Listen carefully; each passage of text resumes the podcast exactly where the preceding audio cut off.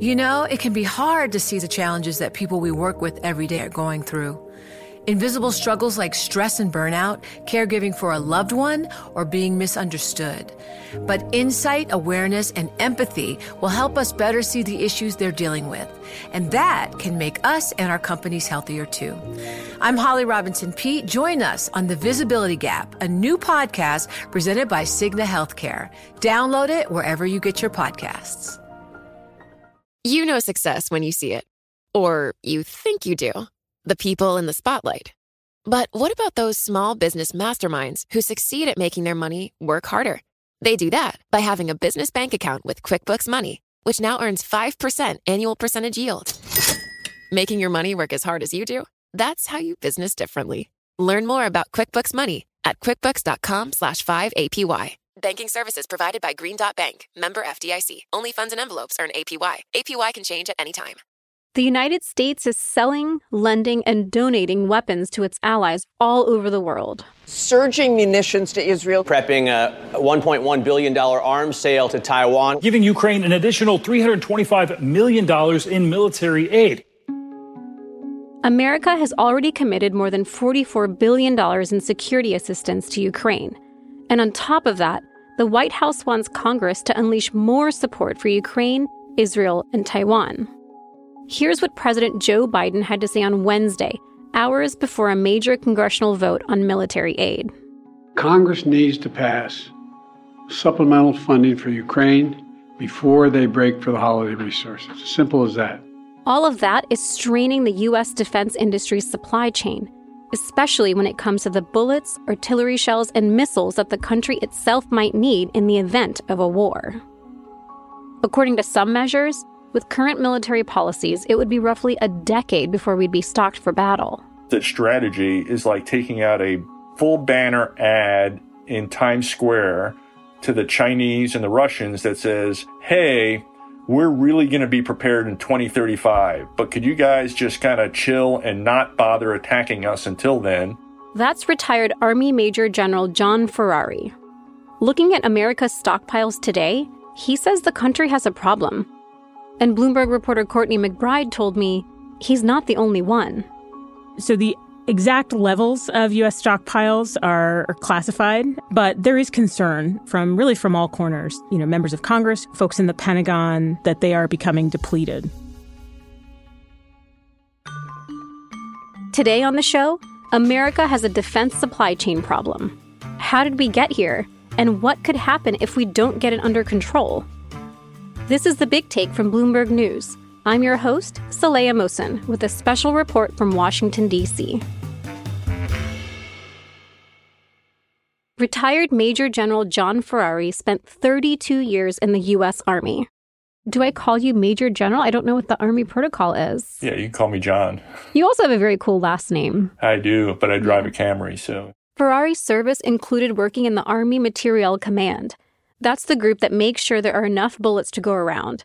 He's seen firsthand what happens when there aren't. I was in the Pentagon on 9 11, right? And so when we had to start fighting that war, all of a sudden we were running low on small arms munitions to give to soldiers. And we had to struggle just to provide people in the infantry with bullets. And if you remember at the beginning of Iraqi freedom, when the Secretary of Defense Rumsfeld went to Iraq and he talked to the Army forces and they were complaining about their hillbilly armor. Our vehicles are not armored.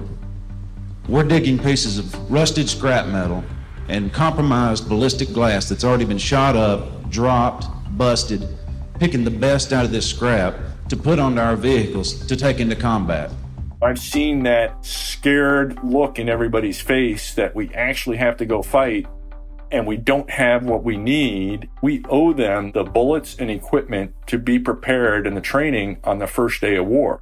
And when it comes to our stock of bullets today, he says America is already feeling the squeeze. If the question is, is the United States ready to fight perhaps two and a half or three wars? Well, our defense strategy says we're not.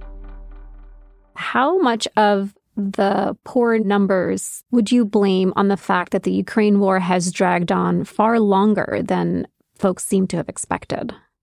wars always drag on longer than expected, right? So if you go into a war thinking that it's going to be over quickly and you size your stockpile of bullets to for it to be over quickly, you're probably going to be on the wrong end of that fight. War is about, in some ways, it's not about military capacity in the short term because you're trying to break the will of the person you're fighting against. And if you don't have enough bullets and they know that they just have to last a little bit longer, right, you're giving them hope and, and the reason to keep fighting. To understand the current scale of America's weapons shortage, I sat down with Courtney McBride. She covers diplomacy and national security for Bloomberg News. So, since Russia's full scale invasion of Ukraine in February of 2022, the U.S. has sent more than $44 billion in weapons uh, and other assistance to Ukraine rockets, missiles, tanks, helicopters. Where are these weapons coming from? Are they ones that the US already had in warehouses somewhere? It's a mix, but yeah, much of the assistance has come from US inventory. The US government has pulled equipment from existing US stocks to be able to send that to Ukraine as quickly as possible. There have been some contracts for new equipment, but there's a much longer lead time for those as it would have to be built before being sent to Ukraine. The US sending weapons to its foreign allies isn't new.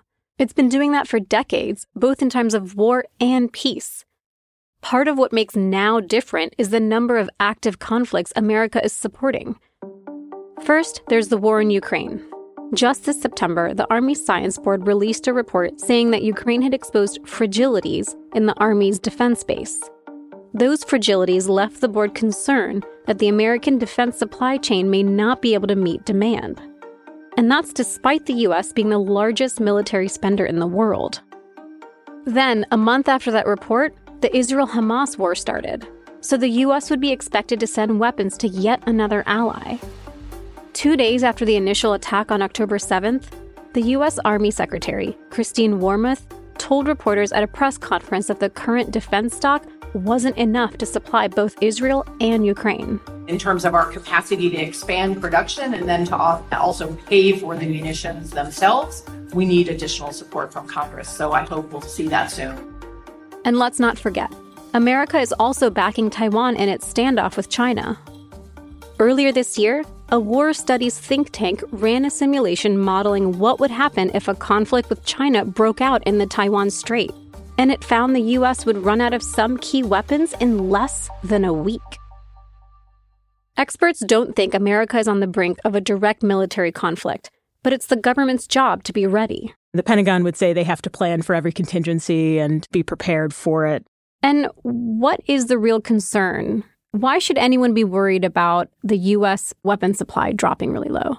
There are concerns that adversaries are watching and you know could potentially seize a, an opportunity presented by you know, U.S. weaknesses or or shortfalls in equipment. So it's national security. Yes, protecting the homeland. And beyond that, not only could the U.S. need these weapons or these systems, but there could be another ally or partner that needs assistance. That increased demand from U.S. allies is part of what got the country here in the first place. But it's also a supply problem. After the break, we'll learn about a meeting in the 90s, famously called the Last Supper, that changed the course of the supply chain and what it would take to boost weapons production now.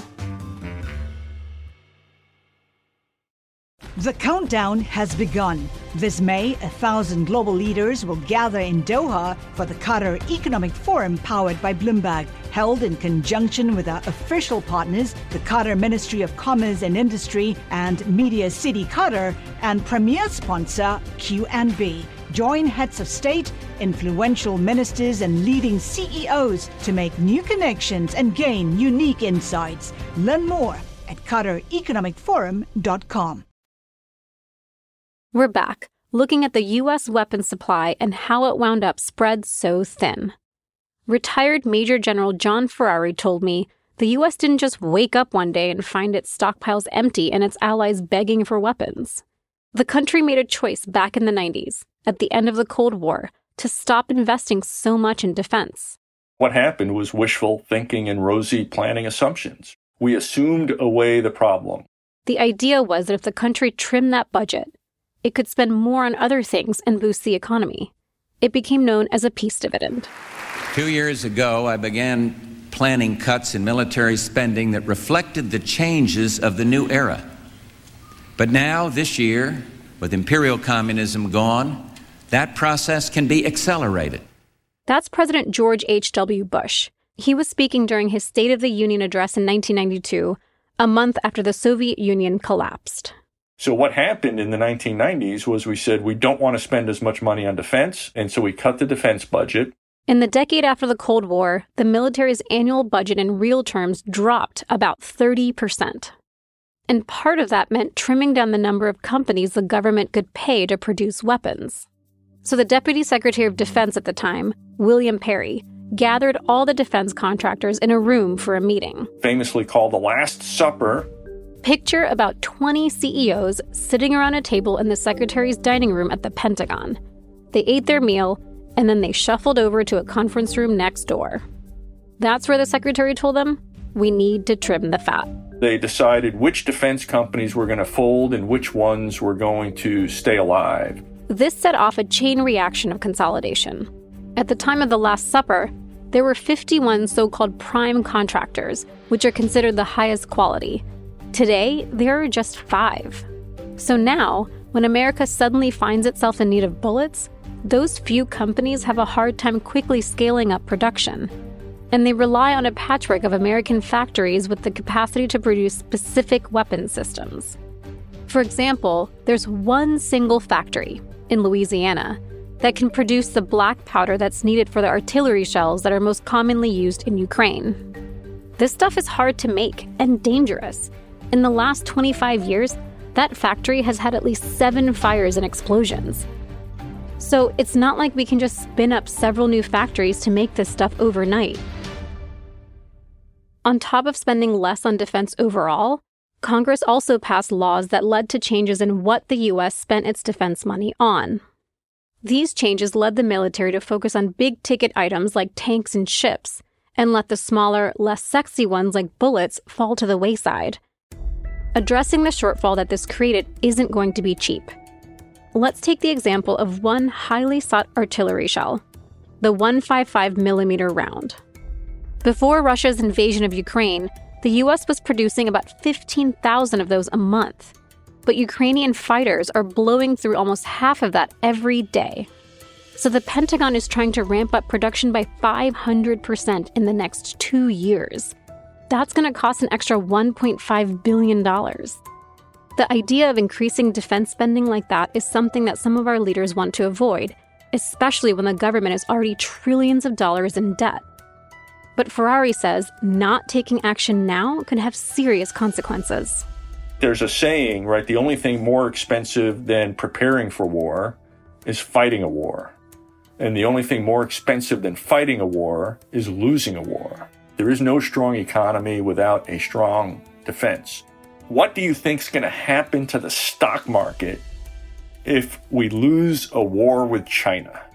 What's going to happen to everybody's 401k and their right their IRAs? And and so that's what's at stake is the economic viability of our nation if we don't maintain the free flow of goods across the world. But of course, the best thing for the economy would be peace. Bloomberg Economics calculated that this year the cost of conflict to the global economy is on track to be the highest since the end of World War II. Lost trade deals, lost investments in domestic programs, not to mention lost lives. And that cost is immeasurable.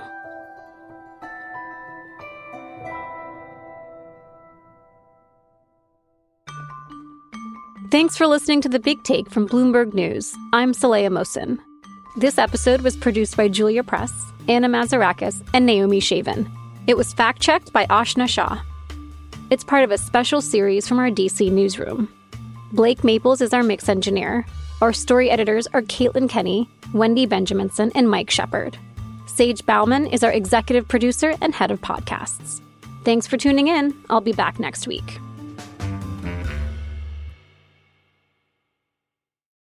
Collaborate for a greener future at the Bloomberg Green Festival, a groundbreaking celebration of the thinkers, doers, and innovators leading the way, from design and culture to technology, science, and entertainment. Hear from inspirational speakers and immerse yourself in climate solutions. July 10th through 13th in Seattle. Title sponsor Amazon. Official airline Alaska Airlines. Get 20% off using promo code radio20 at bloomberglive.com slash green festival.